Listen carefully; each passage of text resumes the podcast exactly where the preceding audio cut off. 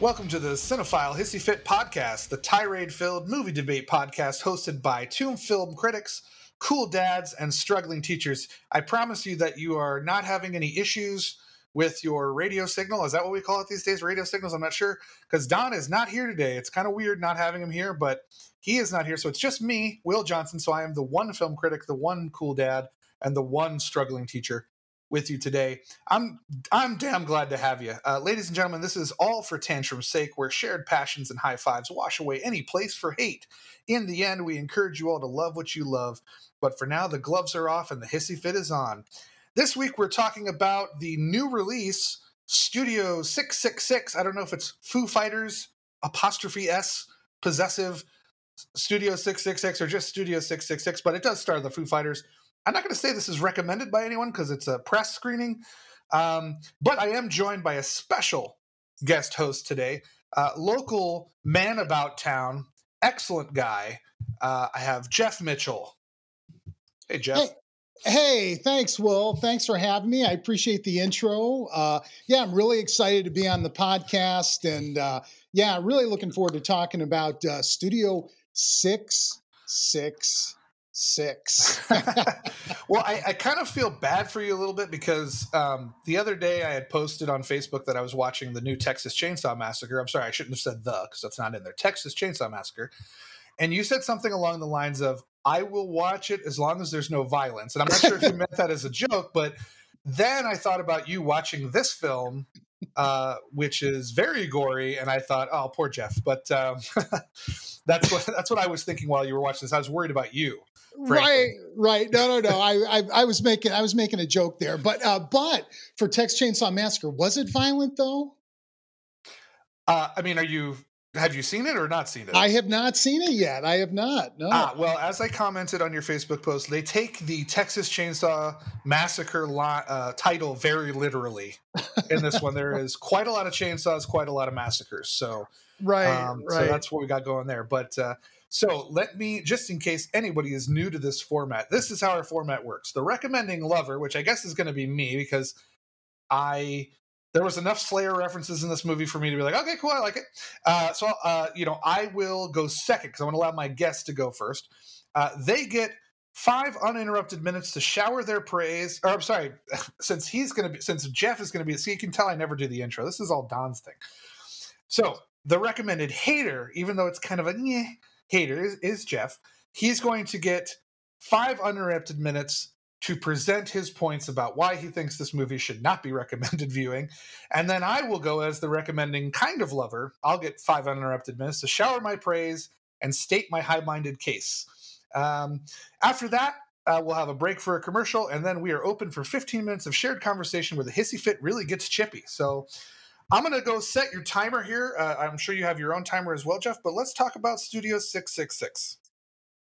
All right. So, Will, um, the Foo Fighters, I think they might be the biggest rock band on the planet. I, I was trying to think leading up to the podcast, like which rock bands could sell out a stadium. And I was thinking Foo Fighters, Metallica, U2, Paul McCartney, Rolling Stones. Uh, I, I don't know from like a rock band perspective if there's any other rock bands that kind of fit into that uh, category. But boy, Foo Fighters are just humongous. And what I really love about Dave Grohl and the fellas is they do not shy away from um, from a challenge.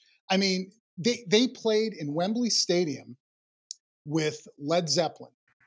And I don't know about you, but I would be shaking in my boots if I had to be playing uh, with Led Zeppelin in Wembley Stadium. But that's not, you know, I'm not a rock star, so so you know, uh, uh, it's it's uh, they, these guys really don't shy away from anything, and they uh, uh, they've been in the public eye for years. You know, uh, the Foo Fighters have been around since 1994, so they've they've been around for over 25 years. So uh, I really enjoyed kind of tackling this film to say, all right, uh, let, let's see them take on a horror film. So uh, the, here, here's my feeling on it, and it's really I'm there's a duality here.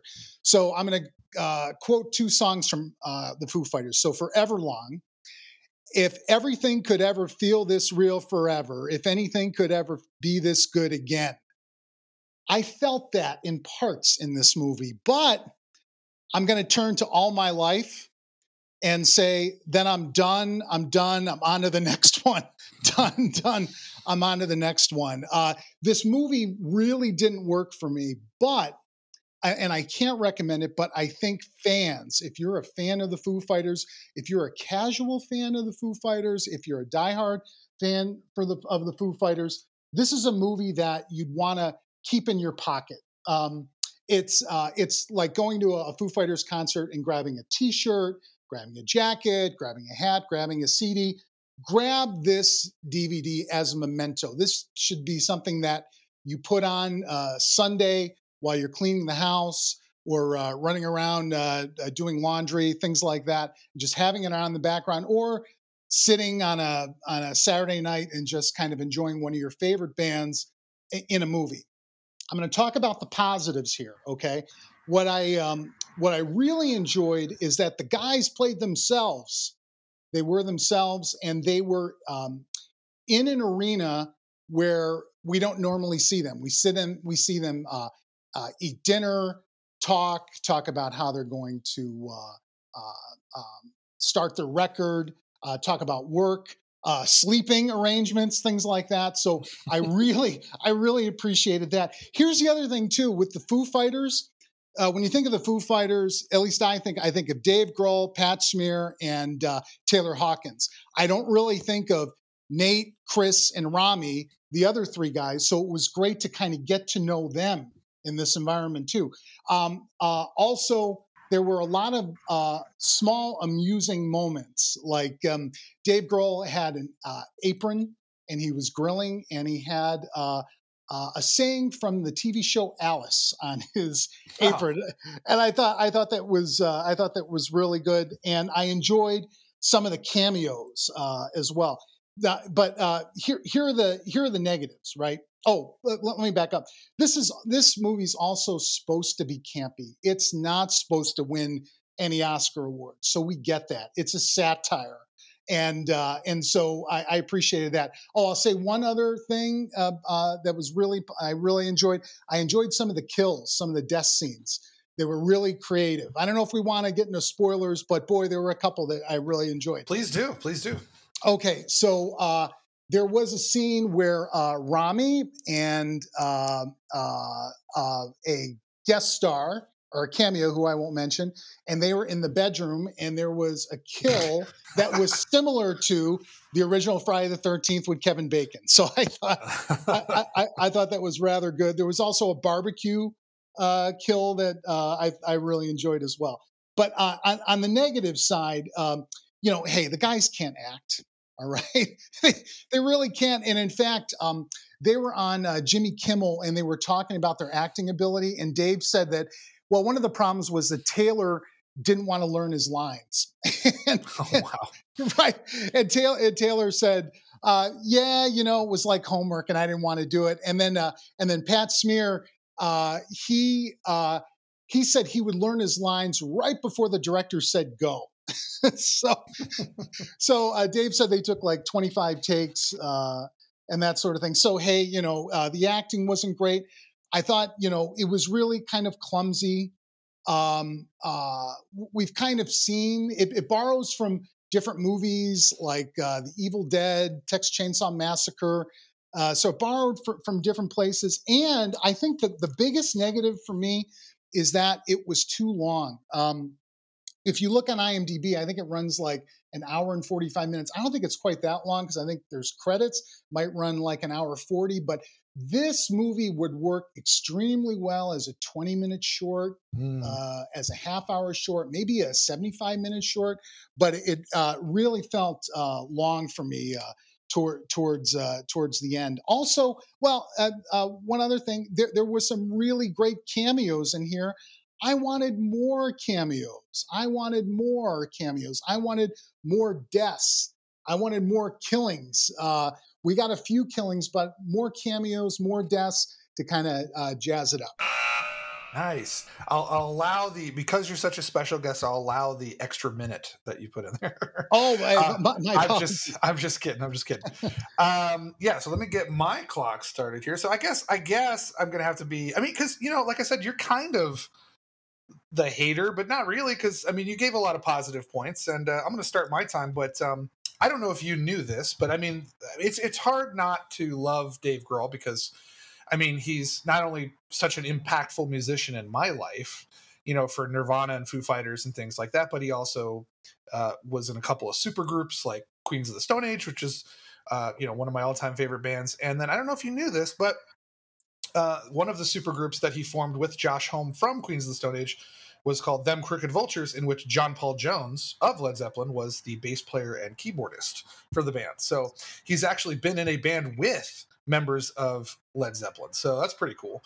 Um, yeah, I mean, Foo Fighters is such an interesting thing. I was thinking the same thing about, you know, who can sell out a stadium like and i think all the ones you listed are pretty much it you know um i think this year i don't know where i got the stat from so you know whoever wants credit for it just claim it or whatever but i think this was the first year in the history of the billboard charts that a rock or metal album was not in the top 200 of sales. Um, rock and roll and metal, especially my favorite genre of music, is a dying breed. Now, it's kind of funny because this movie does play a lot with you know the satan and rock and roll kind of thing and i and i love that angle uh, because you know i've been told my whole life especially because i went to a lot of catholic schools that all the music i listen to is for devil worshippers, which I always find hilarious because you know metal musicians are taking the piss out of everybody. Um, but I do think it's funny that this is a Foo Fighters doing this and not like a fake band because Foo Fighters are, if anything, they are known for they get heavy from time to time, but they're mostly known as kind of an alternative rock band. I mean, they're not like a heavy metal band at all. That's what Dave Grohl does on the side. You know, he gets heavier with the super groups like the Queens of the Stone Ages and the Them Crooked Vultures, and then he gets really heavy with his collaborations with metal artists. Like he did, he has a side project that he only did one album for called Probot, where he was doing songs with like Celtic Frost and Sepultura and um, Voivod and uh, Motorhead and things like that. So he's got a lot of metal background. So I just thought it was a little weird because when you think of like Learn to Fly and All My Life and Everlong, like you're not really necessarily thinking of devil worshipping metal bands. But because Dave Grohl is such a talented musician, I mean, they sell it that like Foo Fighters went in to make this record and they're so corrupted by the evil, devilish nature of this home that they're in that they actually make a pretty legitimate like hardcore metal song. And I actually hope they release the instrumentals from that because it's kind of awesome. Um, like I was like, hey, this is a good jam. It actually kind of reminded me a little bit of Rob Zombie's Lords of Salem. I, I, don't think I think that's his worst film personally. I love Rob Zombie, but in that film there is this fictional track of evil that gets played quite often. It's very effective and very and it's very different from Rob Zombie's music. So uh, I thought that was effective. And that's what reminded me here. Um, yeah, there's some cool like little cameos. I mean, um, Kerry King from Slayer shows up, and I, I dig that because I love Slayer. Who doesn't? I mean, I don't know if you do, but I do. Um, I can listen to Slayer anytime. And um, the one big omission from this movie is where the hell was Jack Black? Uh, because Jack Black is kind of like, you know, they've done videos and movies together, you know, with the Foo Fighters or with Dave Grohl. Dave Grohl, of course, played the devil in Tenacious D and the Pick of Destiny, and Jack Black was in a bunch of videos of Foo Fighters, including like Stacked Actors and The One and Learn to Fly with Tenacious D. And like, the, you know, the, he's been around. So I was kind of waiting for him to show up as some kind of demon of some sort, and it does not happen.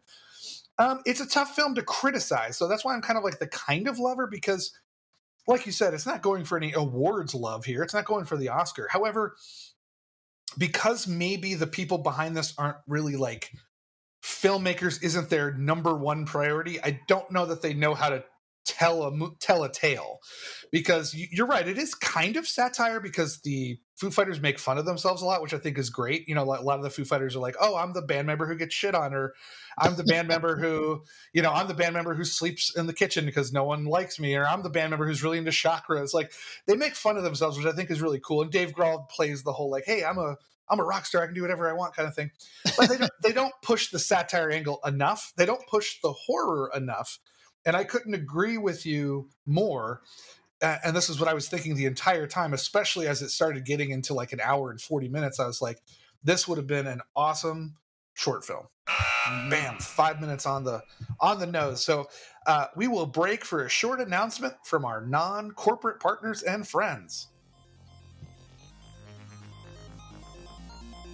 What's up, gang? This is Optimus. You've been listening to one of the great new podcasts from Ruminations Radio Network. If you want some more tasty sound vibes, come check out my new podcast, The Retro Futurist Culture, where we talk about alternate timelines, cyberpunk, anime, and other crazy worlds. If that does not strike your fancy, we have plenty of other great shows at ruminationsradionetwork.com.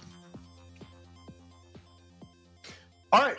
Jeff, you mentioned a lot of positives, and uh, I didn't get too much into the negatives because I think what goes on with this movie, and I, you and I talked about this off mic, is mm-hmm. that the Foo Fighters are just so inherently likable that you know, and they're such a big group, you know, that you know, I I'm more like I, the more I think about the film, I, am not thinking about its flaws. I'm more just thinking like, hey, it was kind of cool to hang out with those guys for you know an hour and 45 minutes or whatever. I mean it wasn't they, i mean yes they are terrible actors. We're getting major kiss and the phantom of the park action from this but uh right. That's but right. you know it was it was kind of cool. I, I i enjoyed it. I mean i enjoyed it on that level. I mean yeah i don't think it's a I, I hate to say this because I'm, I, I've been a, a defender of cinematic art in all its forms, genres, and everything, but it I guess I guess what I'm trying to say is it's like it's like they don't commit to a tone throughout the whole thing because like the movie opens with like Jenna Ortega who's been knocking it out of the park. She's been in Scream. She's going to be in uh, Ti West new film X. You know, she's just been kind of in a lot of stuff lately. You know, it starts with her getting her her face like hammered off, and you're like, holy crap, that's intense. And then it's talking. Then it's Dave Grohl talking about uh, you know um, uh, Sting in a in a you know a speedo from Dune. It's it's like it's it's you're not sure if it's supposed to be like a hilarious comedy or a super gory, like intense horror film or a goofy horror film. Like it never sticks to a tone. What do you think about that?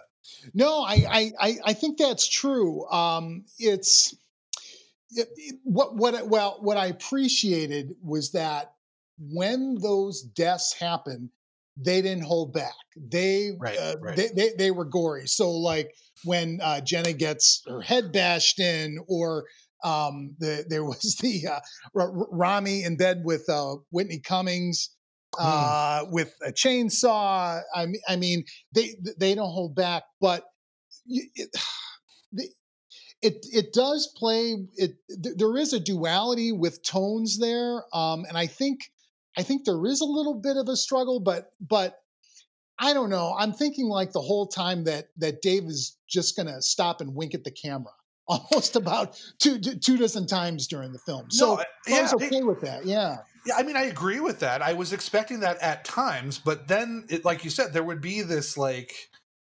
epic kill that's brutal, and then yeah.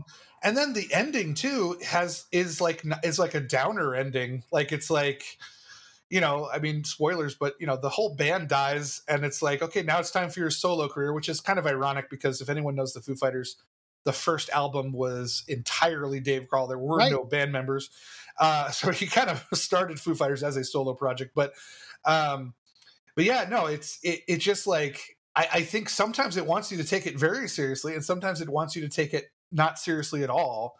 And I was kind of bouncing between those moods, and I was hoping for a better balance. But I think, and this is no this is no discredit to uh, director B.J. McDonnell, but you know he's he's only got a couple films under his belt. He did a Slayer concert film, and then he did mm-hmm. Hatchet Three. I don't know in which order those went in, but um, see 2019. Okay, so he did Hatchet Three way back in 2013, and then did the Slayer film mm-hmm. in 2019.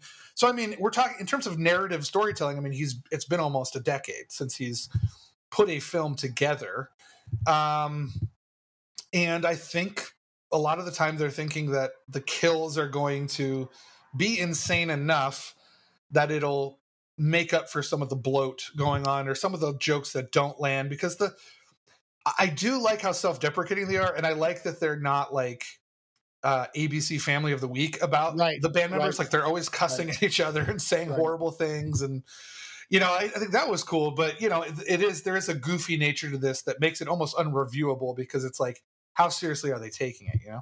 Well, no, no, I, I think that's exactly right. Now, cou- a couple things on the writing uh, I was just thinking about. So the the co-writer is Jeff Buhler, and he wrote uh, The Grudge, the recent one, and uh, Prodigy, I think.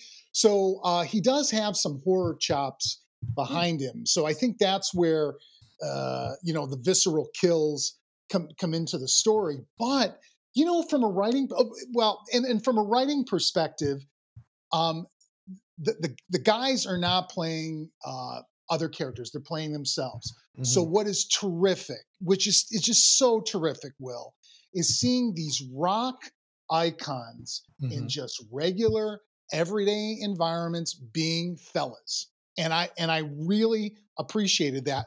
But from a writing perspective, this is where I think, at least, well, I mean, maybe I could pick some other things, but where, where it really falls short. I would have loved that each one of the band members had some little uh, uh, idiosyncrasy about him, some something that was just kind of like wild or weird. Uh, so then the kills, when they happen, you can kind of play off that. And I, I was I was thinking about, wouldn't it be great if like Chris uh, was a Barbra Streisand fan? Right. And he was, and they showed him like in his bedroom and he's kind of listening to Barbra Streisand. And then if, and I don't want to, you know, well, I, maybe we did say like the band, band gets killed, but like uh, if uh, his life is on the line and he's about to be killed or may be killed, maybe have like Barbra Streisand, the way we were playing out in the background or something, right? Or like, or like, what if Nate was a big shoe guy, right? And they show him in his room and he's got like a stack of Converse or something like that. And when he gets killed, he gets stabbed in the foot. You know, I mean, yeah. so it's something like that because we we see the guys as just uh, you know just everyday Joes. Hey, they put on their pants one leg at a time like everybody else. But I would have liked to seen a little more creativity uh, with how how it kind of played out. Uh, Yeah, I, I'm with you on that one because who was it? Is it Rami Jaffee, the keyboardist? I Right. think? yeah, who, who I didn't know at all. Who I didn't really know at all until this movie. Really, Yeah, I didn't know him either. And he, maybe because of that, he kind of gets the most caricature-ish. You know, he's kind of like this chakra yoga, horny weirdo that sh- you know shares like steals underwear from Dave and wears it. You know, stuff like that. Like he kind of gets that, and I get a little bit of a character, even though he's not a good actor. Pat Smear, I kind of get a little bit of like a character from him that he's kind of this kind of off person. yeah, But you know, the other ones, Taylor Hawkins, Nate Mendel, Chris Shiflett, they just are kind of themselves. And so you have this weird balance where you've got this one guy going for it, really goofy. And, and Dave Grohl Mhm. is an energetic personality to begin with. So he he definitely commands the screen. I mean, this is why he's a rock legend because he knows how to command an audience, you know. So he he does fine as himself because he he he kind of knows what tone to hit. But yeah, like three of the band members are kind of just being normal Joes, and then the other two are kind of playing a role, and then Dave Grohl's doing his thing, and Mhm. you're you're kind of trying to figure out like what am I supposed to do? Like how am I supposed to feel about you know um, these characters uh, interacting and and being put in peril? Um, so that was kind of where I was coming from. It's like like that goes to the commitment issue. It it goes, hey, you know. You know, if like you said, like why don't we just make them all goofy weirdos, and then it kind of gives them a little bit more taste, you know. Whereas when like Shiflett dies, he just gets pissed at the band and leaves and starts barbecuing and then gets Right. killed. You're kind of like, well, Right. I mean, that's that's a cool kill, but like if this is truly like the guitarist of the band or the bass player or whatever, you know, let's let's add some oomph to this, you know. Right, right. No, I no, I I think I think that's well said. And you know, you bring up a good point. Um, uh, it was really kind of the Dave Rami show in this in this Mhm. movie. It, it really and and Rami, you know, and I knew Rami was in the band. I didn't know his name until I watched this movie. I'm like, Mhm. okay, yeah, that's yeah, the keyboard player, right? But uh, boy, he he really steal, steals the show. And in the um in the Jimmy Kimmel interview, uh, I I saw they uh, Jimmy said who's the best actor out of the bunch, and they all point to Rami. And and I said, wow, that, that that's exactly right because I saw the movie first, and then I watched the interview after, and and he's he's really great in this. And and he said that uh, he was trying to do a little bit of Spicoli uh, and uh, I can't remember what else he said, but he was trying to kind of do his own thing, and he, and he was he was really funny. Um, but right uh, with Nate and Chris, they're who, by the way, I always think they're the same guy. yeah, yeah. Right? Don't they Me look? They they, They they, do. they, they, they look similar, and uh, um, uh, they, they were kind of put in the background. Uh, Pat Pat is great. I mean, Pat has so much history, right? I mean, he was with the Germs, and uh, he joined uh, Nirvana uh, late in the game, I think. Mhm, mhm. And um, there, there was an interview uh, I saw where uh, they brought on Pat into the band, and uh, and uh, Dave, uh, and, and it was uh, Dave and Kurt. I think it was Kurt, or maybe it was uh, the bassist. Who's the bassist? Dave. Uh, or Nate, Nate, right. Mendel. Yeah. right, right. That's right. Oh no, no, uh, from Nirvana back in the day. Oh, Chris, just Chris Sol, Solovic. Right, right. Whatever right. his name is, it's a long. It's like a Russian name.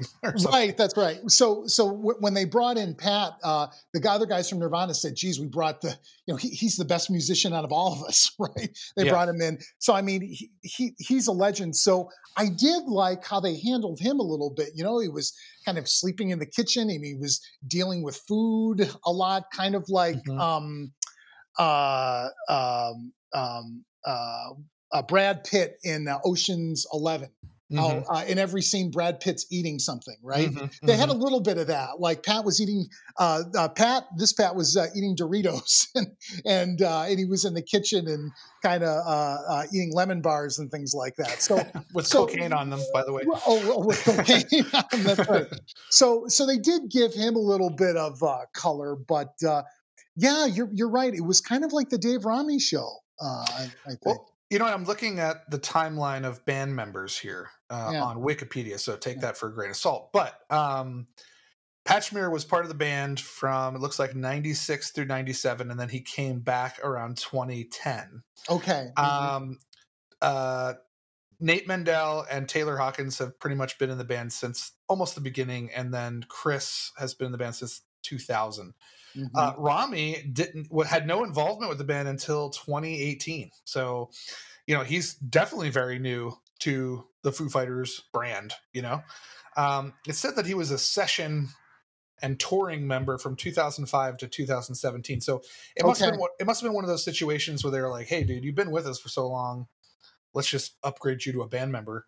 Um, but yeah, Dave Grohl's been there pretty much the whole time. But uh, yeah, so these, you know, there's been various members. But yeah, Pat Smear, I guess, was there in the beginning and then left for a while. But um, yeah, let's talk about. Okay, so you were talking about the Barbra Streisand thing, and the first thing I thought of was probably the budget of the film probably would not allow for a, a Barbra Streisand song That's probably Um, true. because Yeah. this this is pretty cheap. Uh, I, I think most of the money went to the practical effects. I would assume, and they're pretty good. I, I think they're pretty good. Um, uh, the the demons in particular are interesting because one of the one of the cinematographers for this film was uh, what was his name? Let me find it real quick. Uh, Michael Dallatorre, and he did Brightburn, which Oh. also also involves um, kind of dark figures with red eyes lurking in the background. So I was kind of like, oh, interesting. He's kind of got a type now, I guess, for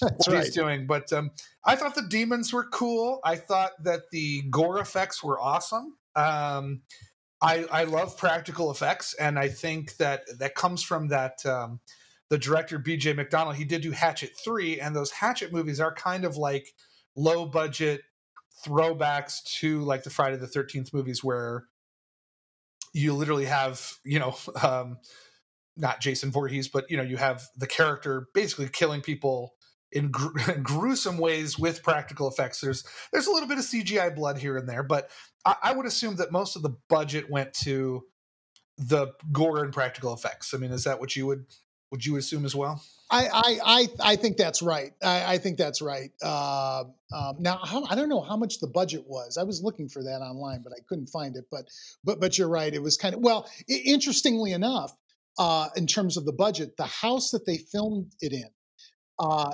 the, the Foo Fighters actually filmed their 10th album in that house. Oh, really? Yes, they they they filmed that album in that house, and uh, um, I, I, guess the I guess the story is is that Dave stayed in that house uh, 10 years ago, and the guy was going to put it up for sale, and he asked Dave if he wanted it, and Dave said no, but can we can we record there?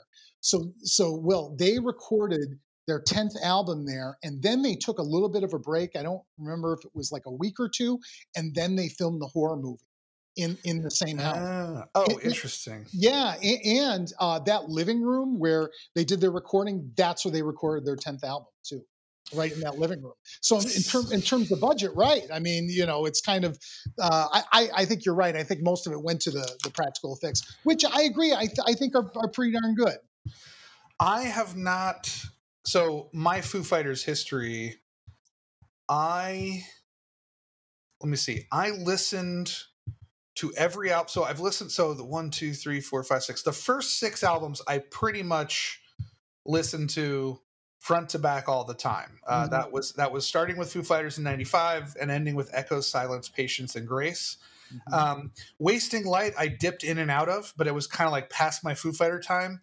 Um, Sonic Highways, I listened to because I liked the HBO show that they did, where they would like. I, I remember the first song on Sonic Highways they recorded with Cheap Trick in Chicago, I believe. Oh wow, that was pretty cool. Because basically, Sonic Highways. Have you heard of that HBO show they did? No, um, I don't know it. Oh, you got to check it out. I, let me see if I have the name of it. I can't remember if that's also the name of the. Uh, yes, it's called Foo Fighters Sonic Highways. So what they did in the show, if I remember correctly, is they went to different cities that had an american cities that had an impact on music rock and roll music or jazz or blues or whatever specifically. And then they recorded a song with a member of a band from that city. So um, the first song on sonic highways is called something from nothing and that was filmed in at the electrical audio studio in chicago illinois and it has um, Rick Nielsen from Cheap Trick. He's the guy oh, who wears, yeah. wears the uh, the hats. You know. Oh the, yeah. So every episode had somebody from somewhere. So they went to um, Arlington, Arlington County, Virginia. Uh, they went to Nashville, Austin, Joshua Tree. Uh, they went to New Orleans, Seattle, and New York City, of course. So uh, it's an eight song album, and, and that one I dipped in and out of as well because of um, you know the show which i really enjoyed because that shows you how they record music you know? Mm-hmm. and that's really cool. Uh, and then i gotta say the last two albums including this one that they filmed in that house i have heard not one song off of. So concrete and gold and medicine at midnight i know nothing about. I'm assuming medicine at midnight is the one because it was released in 2021 is the one that was filmed in that home is what yeah. i am going to assume. Right right. Yeah that, that, that is the case. That's right. But i have no idea of anything on that uh, uh, that album. However, um, we we I, I, don't know what your screener was like, but my screener was interesting because I, I, they did they haven't completed the credits yet. That's right. Um, so in the beginning, there's a lot of credits that aren't completed, and then at the end, there's no credits, and including no, there's not a cast list, and uh, they do play a song that I actually enjoyed uh, called "Love Dies Young," and that is off of um, Medicine at Midnight. So I that was the first time I'd heard anything off of that album in particular. So uh, that's pretty cool. I, you know, this because of the budget being low, and because of the fact that I think this was probably a short film or a music video idea that got extended to feature length, mm-hmm, mm-hmm. There is an element of this movie that kind of feels like the band was like, wouldn't it be cool if we like filmed a movie, guys? You know, like, you know what I mean? And because and that's why the movie does not sustain itself for an hour and 45 minutes because it, it, it feels like they were like, wouldn't it be cool if a chainsaw came through the bed and cut everybody in half? And you know like and then there was like a dead raccoon in the basement and like you know right. it, it, feels like a movie stitched together around ideas as opposed to something being organic. I mean what do you think about that? Well so so i can tie this to my favorite uh, band of all time rush who I've seen Uh, 22 times. I've seen him Holy in concert monkeys. 22 times. not 21, 22 times? Just no, 22 times. Oh, oh, by the way, no, just 22. But, but by the way, they, they mentioned 2112 in this movie. So oh, Dave 21, 12. Sorry, my bad. Sorry, I'm not a oh. Rush guy. Oh I no, don't no, oh no, no, no, no, that's okay. I was just thrilled that he mentioned 2112 because I'm a huge Rush fan. So, uh, so Rush was indoctrinated in the the Rock and Roll Music Hall of Fame in 2013.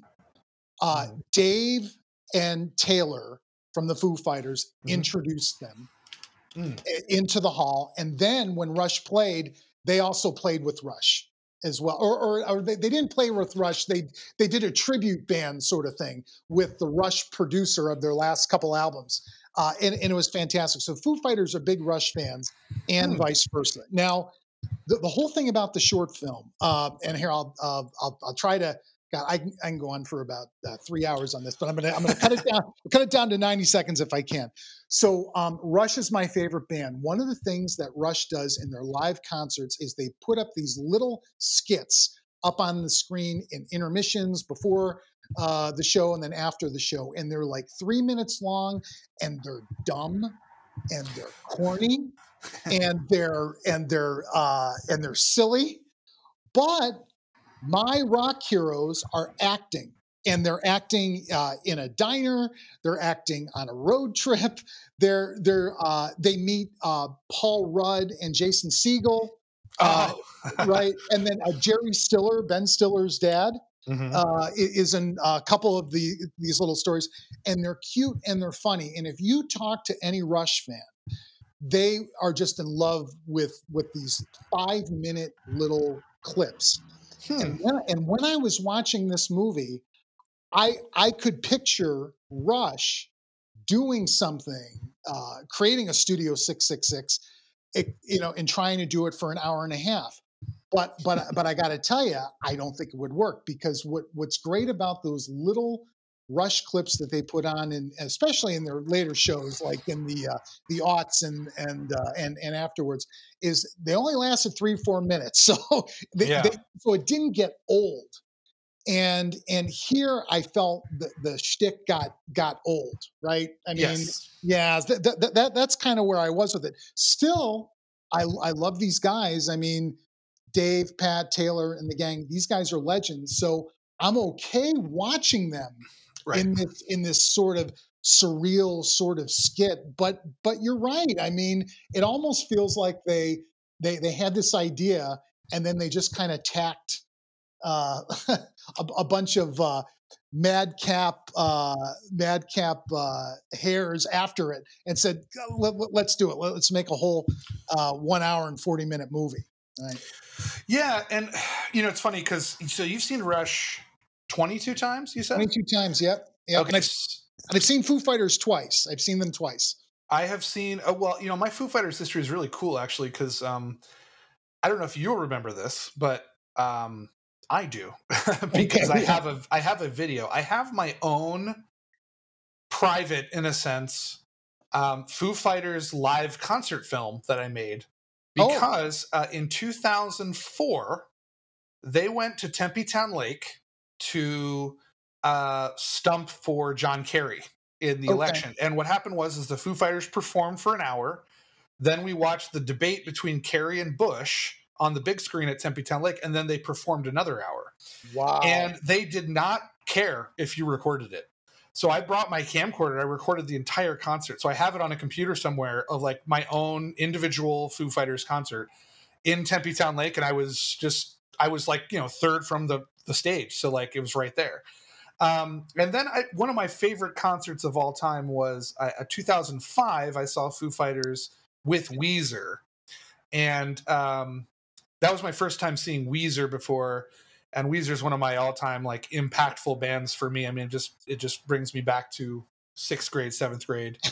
And right. uh, I remember as soon as they started playing "My Name Is Jonas," like because they opened for Foo Fighters, um, I just started crying because I was just like I I couldn't believe I was seeing them live, you know. yeah. And uh, but Foo Fighters that night were incredible. I mean, I I just remember, and this is what I think actually helps Dave Grohl as an actor in this movie. Believe it or not, I'm saying he's an actor, but the thing about Dave Grohl that I'll never forget is the music never stopped. So even if he's talking to the crowd, he's just playing his guitar. And he said, I will never, you guys paid hard money for these tickets. I will never stop this show to talk to you. I will always have music going. And I what I will never forget about him is he would jump into the crowd, run around the pit, mm-hmm. you know, mm-hmm. go into a stage in the back, hop onto the front. You know, I mean, he his energy was so incredible. Like just, I mean, nonstop. And he played for like two and a half hours.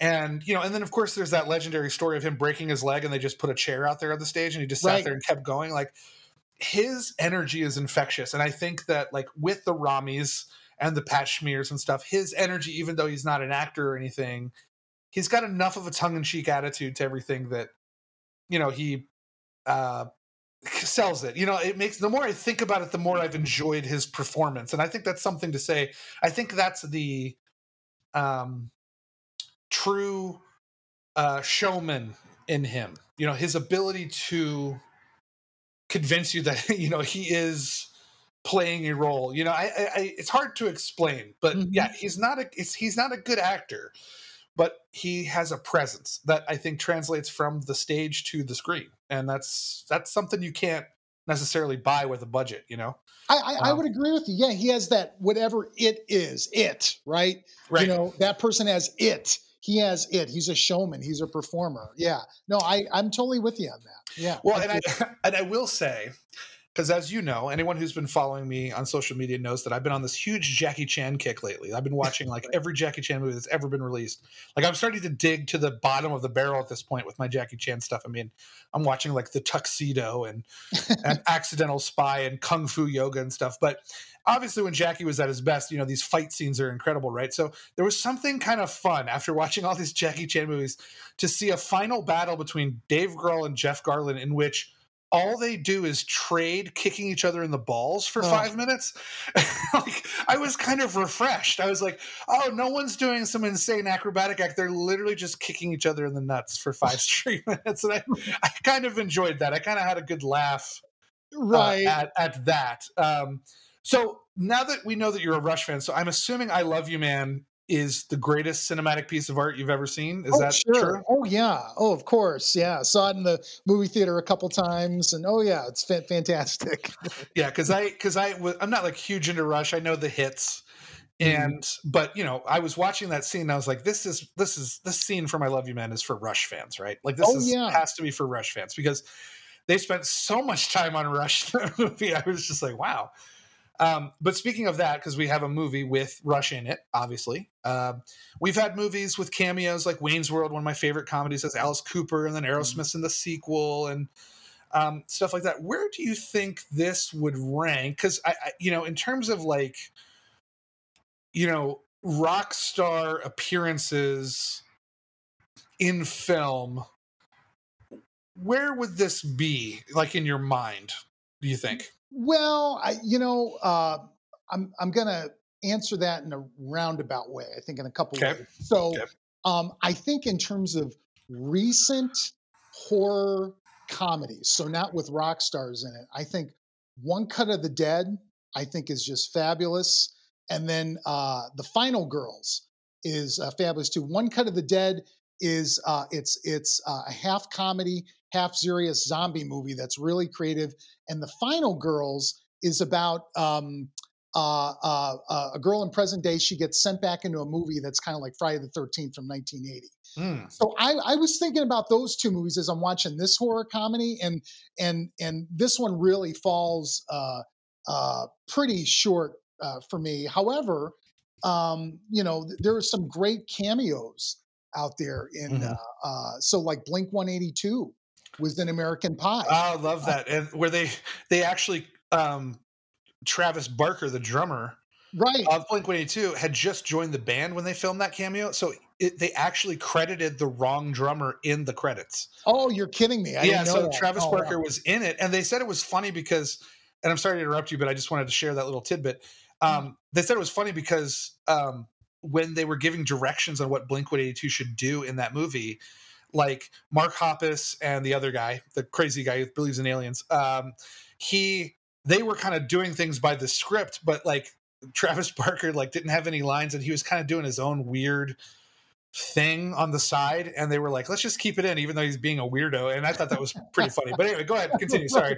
Right no no no no that, that that's great. Boy they credit him uh, incorrectly. That's yes. that's um, but but but uh, you know I, think this is better in spice what is it spice world? How dare you, know, you. right so i mean that I has mean, roger yeah. moore in it sir. That is excellent. Right there well you know right exactly you know there's um uh, in, in, in, in every movie, no matter how good or bad, there's always at least one good moment, right? So, sure. Um, but, um, you know, I, I just, I, I think this is, it, it's, in terms of, uh, uh, rock stars and movies, it's really kind of hard for me to categorize this.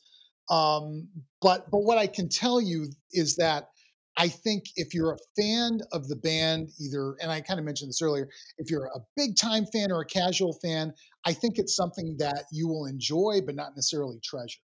Right. Yeah, no, absolutely. I, you know, and like I said, I, I haven't listened to them seriously, like in a number of years. Um, but you know, it made me want to go back and listen to Foo Fighters again. Like go kind of go back into the um go back into the the library and just be like, oh yeah, cool. Uh, I like that. Well, it, um, it yeah. yeah. no, it, it, it's funny you mentioned that because uh, with this film, I started going back through my internal Rolodex in my brain. So what, one of the so I've seen Foo Fighters twice, including mm-hmm. the Weezer Foo Fighters show. So oh, I saw wow. that I saw that same tour. Nice. I saw I saw that same. It was, it was at what they called America West Arena here in Phoenix at the time. Right, uh, that's which right. has now been changed. What is it, Footprint now or something? I don't know. Footprint Center or something like that, or Fred, you know, Fred's uh, Fred's Arena. I don't know what it's called, but uh, but uh, one of the biggest uh, regrets in my life uh, in terms of uh, rock bands is the Foo Fighters were playing an Electric Ballroom in Tempe, which is a little club uh, in Tempe, and they were playing. And I went and I and I heard on the radio or something that they were going to be there, and their new album was out, their first album, and uh, and for whatever reason I didn't go. I said, eh, you know, eh, I'll see him the next time, and that sort of thing. But they play, and I went back and I looked on on the internet. It was July thirty first, nineteen ninety five, and they played at the Electric Ballroom in Tempe, and I missed that show. Oh, bummer. yes, yeah, I didn't. I didn't go. It turns out it was a Monday, uh, and I'm sure I said, "Oh, I've got to work. I don't want to be out late," which is kind of the the dumbest. Uh, looking back, one of the dumbest uh, mistakes I ever made. But uh, course, but that but that same summer though, Will I saw Green Day uh, mm. at the Mesa Amphitheater. Uh, mm. with one of my best friends, and he came up and and we saw it. We we watched the show and it was great seeing Green Day. This is you know their first you know album and that sort of thing. Uh, but uh, the bass player, well, what's his name? Uh, Mike, Mike Dirnt. Mm-hmm. Uh, he uh, he got in a fight with uh, an argument with one of the fans, and he 25 minutes into the show, and he said he yells in, into the microphone, "Do you want to go to war?" and then he threw down his bass guitar and jumped in the. Oh my god! right now, I didn't see. You know, there was like dust ups. I didn't see any fists, but there was like this commotion, and then and then uh, and then they said, "Okay, that's the end of the show." so it, it only lasted 25 minutes, but but at least that summer, I saw. I could say I saw Green Day during like their, or maybe it was their second album, but it was. uh but yeah, so that, but at least that I, I missed uh, I miss Foo Fighters in a small venue, but at least I saw Green Day for 25 minutes.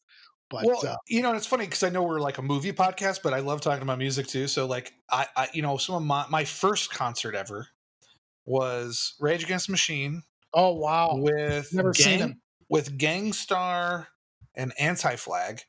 It was at America West Arena. It was my first wow. concert. Wow. Um, this was I, I, was a late bloomer to concerts, so this was '99. This is actually the last time they were ever in Phoenix, actually, before they broke up. Okay. Um, but two things I remember from that concert, bringing up what you were talking about with the bass player for Green Day. Um, one is unfortunately what which was common at the time because this is 1999. If anyone's seen the Woodstock documentary, um, there was unfortunately a woman that was being groped and taken you know advantage of in the pits. Mm. And I remember Zack De La Rocha, the lead singer of Rage Against the Machine, stopped the entire show and basically pointed at the guys that were doing that. He's like, "I will end you if you keep doing this. I mean, just the the I remember just the power of someone that's singing up there to stop everything that's going on in an arena full of 20,000 people to command your attention and point out like an injustice that's being done was very uh, memorable to me. But also that had a because um, Maynard James Keenan of Tool is from around here in Phoenix. Right. Uh, he he showed up uh, to do the vocals on "Know Your Enemy," which he guest appearance on. Uh, but uh, and he came out, and everyone was like, "Hey, that's the guy from Tool," uh, but his microphone didn't work. So I got to see uh, Maynard James Keenan sing his portion of "Know Your Enemy." Uh, Wow. but I did not get to hear it. so oh. I- I'll always remember that concert experience because I was like, because I'm not a huge Tool guy and I haven't seen Tool. So I, whenever I tell people, I'm like, yeah, I, I saw Maynard James Keenan sing once. I saw him sing. I did not hear him sing, but I saw him sing. So that's kind of my first concert memory. That was that quite a long time ago. wow, wow, Rage, wow, yeah. And now, are Rage are they back together or no? I or no? Am I just dreaming that? I No, I, you know, I'm telling you what. Uh, if we ever needed Rage Against Machine, it was during the last five or six years. yeah, Um, there were some. Okay, so and here we go on the music tangent here. I promise we'll get back to movies in a second. right, But uh, but um, you know, first there was something that should have been amazing, which was kind of uh, underwhelming, and that was, hey, I got a great idea. Let's take the musicians from Rage Against Machine and Chris Cornell from Soundgarden and mash them together, and that Audioslave, and that should have been amazing. And it's kind of like, yeah, okay. And then Tom Morello did get a group together around, I don't know, 2017, 2018. I'm not exactly sure on Mm, the, the time there, but he put a super group together. I'm trying to find the information because I, I it was so bad, I don't even remember um, the name of the group. I'm pulling it up here. Oh, Prophets of Rage. So there was a band called Prophets of Rage, and let's see who was in it. It was Rage Against the Machine, Public Enemy, and Cypress Hill combined wow, wow. and uh, it was terrible, like really bad. Oh, And so, okay. Uh, so that is about the closest we got to any kind of rage getting back together. I, I know that they did come back for a concert, for a couple concerts, because I tried to get tickets one day and they sold out within like 30 seconds. of course. But then the right, yeah. pandemic happened and it didn't matter. So, Mhm. um, but yeah, there, there hasn't been a proper like rage reunion of sorts in a long time. I actually still have the shirts from that concert I went to. Uh, I still Wow, have I still have all three shirts I bought at the time. Five dollars a shirt. Um, amazing. Wa- wow, that you, you yeah. w- With uh, with inflation these days, that is not going to happen. No, I mean I've been No. to. I, I was. At, I used to work security at whatever the hell it's called now. I I, I just call it America West. I used to work security there, and I used to do concerts. And I had a girlfriend at the time, and I and Beyonce was playing, and uh, I actually got to guard one of the lights or whatever. So I got to see a free Beyonce concert. I mean, I, whatever, I don't care, but I saw Beyonce for free. And afterwards, I asked my boss. I just said, "Hey, can I go get a shirt for my girlfriend, a Beyonce shirt?" And he's like, "Yeah, sure, whatever." And I went there, and the shirts were literally like the cheapest shirt was like one hundred and ten dollars. It was Oh ridiculous. wow! See, right, right, right, right. Yeah, yeah. stupid, beyond stupid. But we could go on about music forever. So uh, why don't you tell before I before I let us go? Well, first, do you have any final thoughts on Studio Six Six Six? Well, um, I it's th- th- this this is a movie for the fans. Mhm.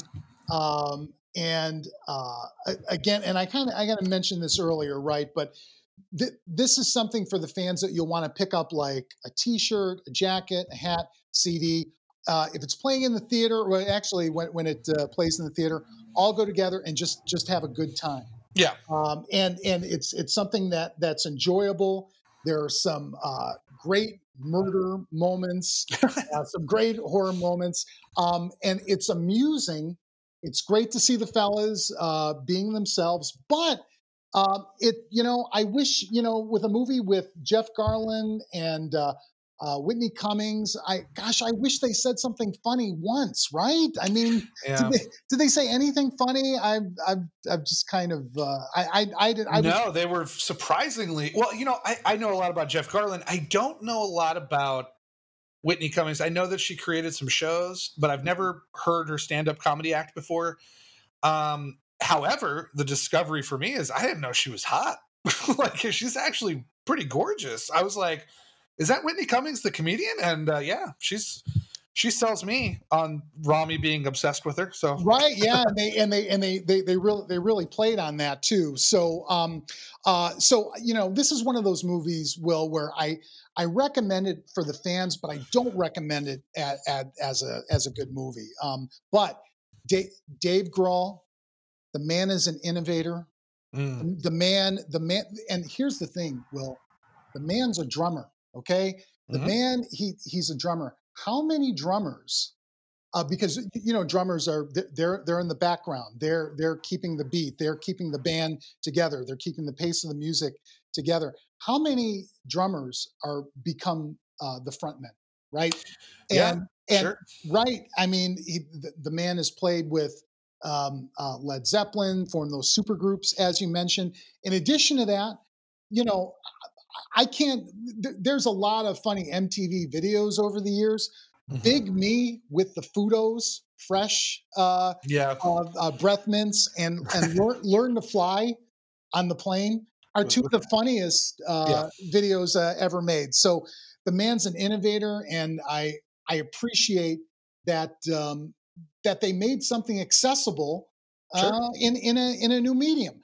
I don't think it's I, I don't I don't recommend it, but for the fans, you know, it's it's it's something that, that that's going to be fun, and I think it's one of those movies, Will, that uh, uh, the audience will like more than the critics. You think uh, you think it is a, which is hard to say for such a big band, but it, it can be said about the Kiss movie that we talked about. I joked about Kiss Mhm. and the Phantom of the Park. You know, Kiss is obviously ubiquitous with rock culture. Foo Fighters as well. Um, do you think that this has the ability to be a cult film? Oh, sure. Oh, and this is something I forgot to mention. Th- th- This is a movie that you could put at a film festival for Midnight Madness easily. Mm, Easily. yeah, for sure. Easily, yeah. You um, uh, at the Majestic, right? They, Yeah. they, they they they could play this on a Saturday night and and maybe sell the place out. So so so for sure, this movie will have uh, a place uh, for sure because of who the band is. Um, th- th- I, I, I think there's, I, you're right. I, I'm glad you brought that up because I, I was writing some notes down and, and that was one of them. This, this is a Midnight Madness film. And I haven't mentioned that yet. And a lot of times Midnight Madness movies are just, are just stupid fun. And sometimes they're smart fun, right? Sometimes it's Sure. smart fun, but sometimes it's a stupid fun. And I think, I think this movie definitely fits in that genre and, you know, can, can you could play it in theaters for years and years afterwards. Well, I mean, what do you think? Well, no, for sure. I think this is something that um, is going going to come up. Yeah, I think this is something that's going to come up like in ten years, and people are going to be like, "Hey, remember when Foo Fighters made that horror film?" Right. And you know, because I can't see this being a huge box office success or a big VOD hit or anything. I think it's both too niche and too. It's it's kind of too niche and too popular at the same time. I don't know. Like, can I see? Because when we say Foo Fighters fans, you got to remember they're such a big band that I mean, a lot of people listen to Foo Fighters, so oh yeah. maybe they'll give it a shot. I don't know. I'm not sure this will be a big hit, but I can definitely see somebody, you know, going down the line, especially here in Phoenix when we still had the Film Bar and Majestic, and someone will be like, "Hey, remember this little thing we, they did in 2022 after the pandemic? Uh, you know, like in 2032, we're like." Oh yeah, remember this? You know, I can see it having kind of like a cultural cachet of some sort, uh, for sure. Yeah, no, I, I I agree with you. By the way, I don't think this is a, a, a terrible film. I, I I really don't. But but but you know what? If uh you so I, I was in a band for a hot minute back in the in the late Mm. '90s. Uh, we we ne- never played a show. We just made one uh, a few songs in a studio. I was a bass player. I'm terrible. Uh, will will you, you know what you know what the, the lead singer said to me? He said, "Mitch, hey, if you're ever in trouble, just hit low E, okay?" so, so I, I I wasn't good, right? You put me and my bandmates in this movie, and no one would see it no, no, one would would see this movie, but it's it's really the Foo Fighters are, are the attraction, and that yeah, and that and sure. that and that and that that and that's what and that's what makes it palatable, right? And right, it's a hard film to review. I'm looking at this thing and I'm going, my God, I have two different audiences here, right? People who want to who love Dave Grohl and people that want to see uh, uh, something with a, a good script and good direction and good cinematography and uh, and uh, something scary and something funny, right? And you know, it's it's just it's just a mix for sure. Yeah, definitely, definitely. I I was fine watching it on my day off. Um, you know, at, at eleven o'clock in the morning. You know, like it wasn't like. I, I think, yeah, like if I was going with a bunch of friends, like you said, I think I would have a great time. If I went and paid for this and saw it by myself, I'd probably be disappointed. I got to see it for free at home in the comfort mm-hmm. of my mm-hmm. own home. So in the end, you know, um, I'm going to say it's it's a wash. Let's just say it's a wash for me. Yeah, I'm going to go with that. Yeah, no, I know, I know. I, I, I appreciate your take on that. No, it's very no, it's a very uh, very thoughtful discussion, and and and you're right about uh, this movie. Here here's and and you mentioned this, and it's so true after watching this movie, you just want to put on the Foo Fighters. And in fact, mm-hmm. I I went to YouTube and I and Dave Letterman is one of my all time favorites, and I played uh, Everlong, where mm-hmm. uh, it was Dave Letterman's last show, and the Foo Fighters uh, uh, played the last song on David Letterman's last show, and I just watched that with just pure, unadulterated joy. And oh, it was, and it's because of this movie, right? So you know, yeah, that's a good point. Yeah, so that I think that uh, encaps. Uh, I, I can't even think of the word. Encapsulates the experience. Like, I think in the end you're going to leave and get something out of it, some way, uh, shape or form. So, now, um, Jeff, why don't you tell us where we can read you, see you, touch you, feel you, kiss me, thrill me? like, where can we, where can we, uh, where can we do all that stuff? Well, I pre- I'm single, so I appreciate that. You know? no, no, problem. I, uh, you know, yeah. Right. right. So, uh, so yes, so, uh, so I write for, so my main outlet is the Phoenix Film Festival. So you can find, uh, my reviews, uh, out there on the phoenixfilmfestival.com website. we're also out there on uh, Facebook. We write reviews. Uh, there's three critics. Uh, I'm one of them. We write reviews uh, every week, except when the festival's going on, because we're tied up with that. Um, and I'm also uh, my own website is Art House Film Wire, mm. Uh, and the logo I designed myself. I went to some uh, place online, design my my logo, and it's it's Art House Film Wire. So there's an there's a house and a palette and then some little film reels and then a little radio tower. So, uh, so I put that together, and um, I've been writing reviews uh, since 2008. Took a little bit of a break for a couple years, and after uh, um, a couple tries, I, I got on uh, to uh, Rotten Tomatoes. So I'm uh, oh, you can nice. find, find, find me out there too. But the written word is um, is my thing, and I love movies, and um, yeah, it's great. I, I really appreciate uh, the invite, Will. This is uh, terrific, and I appreciate what you do for sure. Oh, thanks. I, I compared to you, I do nothing. Um, but uh, but uh, you're that you're is not, that is not true, man. You are you are all you've watched. How many movies did you watch last year? Was it like three hundred or something like three three fifteen?